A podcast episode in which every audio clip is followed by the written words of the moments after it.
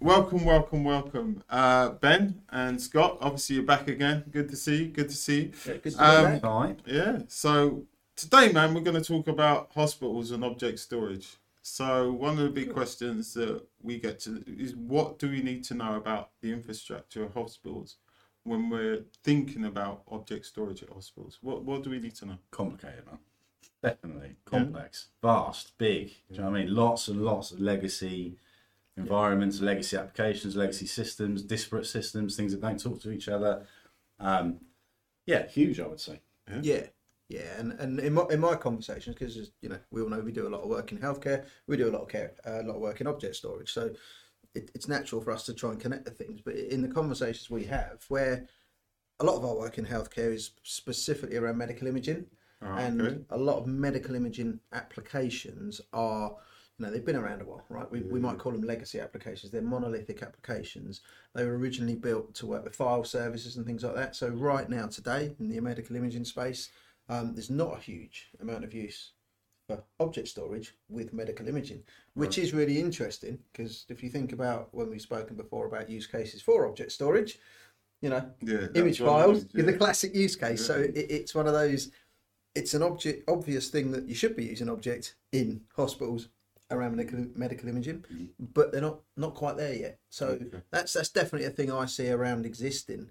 I mean, I guess that's getting into applications that rather than just Yeah, infrastructure. 'cause but that, that's a yeah, that kind of gets me into the next bit. Unless you want to touch on. Well, the I was going to say that if you, if you think as well, I mean, part of the reason that potentially we're, hospitals are still using traditional file platforms is that it's because typically they're quite slow to move. They're quite, Yeah. slow- and it's not because they don't want to move. It's just because it's really complicated Because everything's so disparate in different departments, and everyone's doing different things and different applications. It's difficult to shift on. So, and that's that lack of adoption at speed Yeah. means that they're still sitting on file platforms where there are better options such as object storage, and then we're starting to see that change. and and they're, and they're quite risk averse because it is literally life and death. Well, and it. Literally life and death. Yeah. So so you, you don't want to be going going first, going fast. It's just trying out new stuff and hoping for the best. Like they want technologies to be really mature, really stable. They need a very very well thought through and structured plan to move from where they are today to what the future might look like. Because you know, I've said it three or four times. and that already. leans into the complexity because equally those applications, those services that are being delivered will be complex because Yeah. they, unlike many other organisations, have been thinking about resilience and high availability and this sort of stuff from day one. So a lot of their older legacy applications, those monolithic kind of stacks of IT, are already highly available, resilient, and bits and pieces like that, but not necessarily using the latest and greatest technologies to achieve Right. that. So, Right, so that leads me on. Right, so if I'm a hospital, I'm a big hospital. I've got lots of data sitting across everywhere. What would if you're trying to sell it to me, object storage? How would you go about that? What would be the the the key indicators for me to say actually this is uh, something I need to look at? So, so, so an area where object storage is being used actively in, in hospitals and healthcare today, and we've seen this a number of times, is around the immutable backup Okay, yeah, um, yeah. sort of workload. You know, we've all seen, certainly in the UK, really, really high profile stuff hitting the news about ransomware attacks on the NHS. Yeah. Um, it's happening all around the world. I think Absolutely. there's Absolutely huge. yeah, exactly. There's there's lots of research out there that suggests that oftentimes healthcare organisations are one of the primary targets for ransomware attacks, which is savage as that sounds, that is the reality. So, Yeah. so, so, so Object is a perfect destination for backup data and immutable backups to protect against ransomware attacks. So that's a that's a you know it's a it's a quite a small pigeonhole tactical use case for object, but it is something that is possible and relevant today. I know Scott, you've you've been involved in some conversations recently around where objects is starting to be thought about Yeah. for much much bigger, more strategic initiatives. Yeah, I think you're right. I think traditionally object storage, a lot of people when they talk to say object storage, they think backups. You know, Yeah. they think big archive platforms, you know, cheap to scale, and that tends to be where most of that use cases. Well, coming we from. used to But- have a saying in, when I was doing, you know, un- cooling under the desk and being a technical IT guy, uh, a typical IT guy under the desk, you know, cables, switches, routers, and all that stuff. Definitely a Backups, typical backups, IT backups, guy. more backups, right? Yeah. I haven't changed much, right? Let's be honest.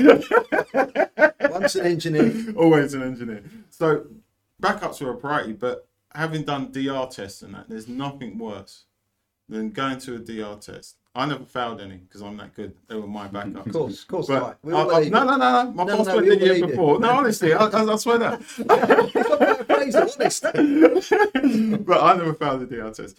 But the one thing that, because I used to have to look after the backups, but there's nothing worse in my eyes than going to a backup site. You've got a DR test, you've got teams of people turning up, you're trying to recover from tape. And that tape that you're trying to recover from, that was an incremental or it was a full backup Yeah. and something didn't go right in those backups, right? And then you're left with a situation where you can't recover.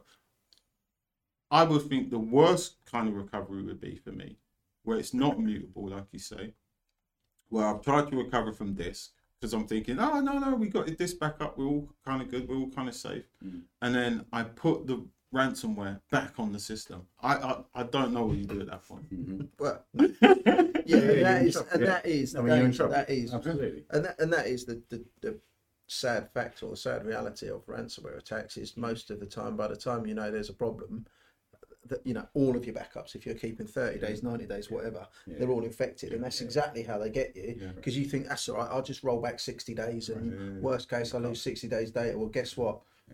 They compromise your systems ninety days or Yeah, 120 exactly. days, Yeah, go yeah, so yeah, you're, yeah.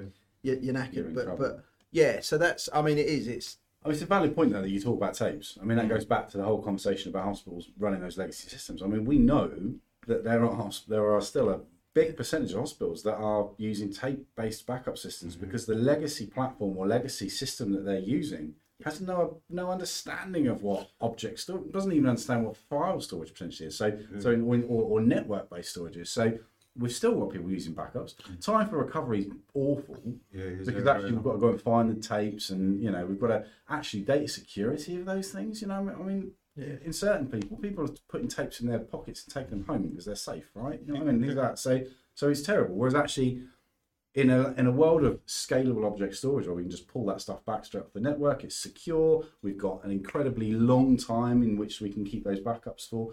That's part of it. But to your point about where where do we see that going? So yeah, absolutely. So there's some conversations that I'm having at the moment, um, where an example use case is is more around AI, and this is all very sort of cloudy and fairy, and, and and and I don't know how many hospitals are heading down this road, but I do know of a really big project where they were they were pooling information from the medical imaging systems. They were pulling information from IoT devices, and I mean, what I mean like door entry systems, lights, you know, all kind of everything that's going on inside a hospital from hundreds of hospitals, pulling all that information into effectively a data lake, right? So this mm-hmm. is something.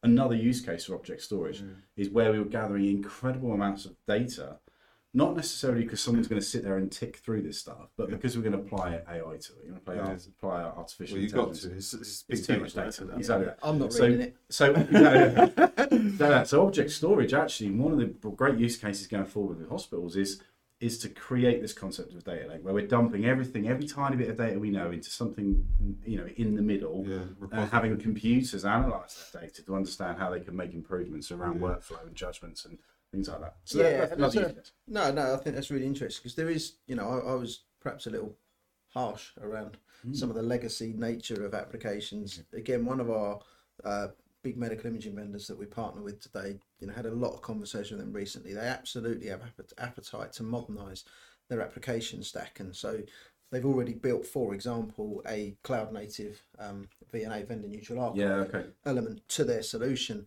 They're re-architecting their entire platform to be cloud native. Now, whether hmm. you choose to run that in one of the hmm. hyperscalers or whether you choose to run that in an on-premises data center or with a service provider, hmm. it, it doesn't matter. But that whole modernization exercise does mean that you will be able to take advantage of of object, and and that simplistically means that they have massive scale at a really really aggressive price point, agreed. which in healthcare is always a critical consideration mm. because you know again we're biased a little towards the UK because we're very familiar with the NHS. Yes. That that is, is different in different parts of the world, but the NHS publicly funded healthcare cost is always a massive issue. So there's there's absolutely appetite um, mm. to move towards that, and we, and we are seeing it. Mm-hmm.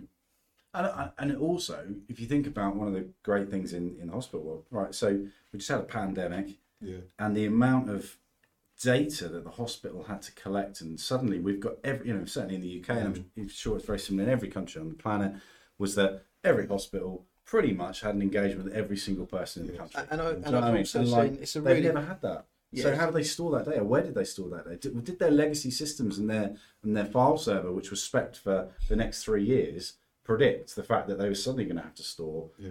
15, 20, 100 times as much data It's, as they no, were it's a really, it's a really good point because actually I was reading a, and you just flagged, flagged something in my mind. I was reading a, um, a case study a few weeks ago, and it was for AstraZeneca, who obviously um, Yeah. produced one of the vaccines for COVID, and the case study was around a large enterprise storage vendor that they worked with um, in developing the vaccine, hmm. and they used Object to do a load of their Right. sort of analysis and number crunching, Yeah. all of that sort of genomic sequencing that needs to happen as part of developing a vaccine, and that was on a massive object storage infrastructure. And in that scenario, the vendor, and I know we like to remain neutral, so I won't mm-hmm. name them, mm-hmm. but they'd actually provided all of that at cost. So they, oh, they wow. deliberately made no money on it for, Brilliant. for the greater good. But it was just, just an interesting story. So I don't know. That- that's not AstraZeneca got a lot of profit. I would have probably gone in there for a bit extra. yeah, I mean, like, I'm just saying. yeah, let's not let's not get into, a- into a debate about the ethics We won't. business we won't. and shareholder value. I'm not ready. Um, Yeah. Yeah, but it was just it was just an interesting story because again, although that's not necessarily in the hospital, it's absolutely healthcare related. Yeah. And one of the things that I've noticed speaking to nurses and healthcare professionals is that at the moment they've got a huge backlog of paperwork that needs to be scanned mm. and needs to put, be put into storage. Yeah. So they're not even Yeah, quite there yet. yeah, digitisation. Yeah, you're right. digitalisation of the So, patient So they're back records, years. It's, it's only a case, it was only a matter of time in terms of getting all of those paper records Yeah. copied off, digitized, stored somewhere. Where you're going to store it? You're going to store it on those old legacy NAS systems.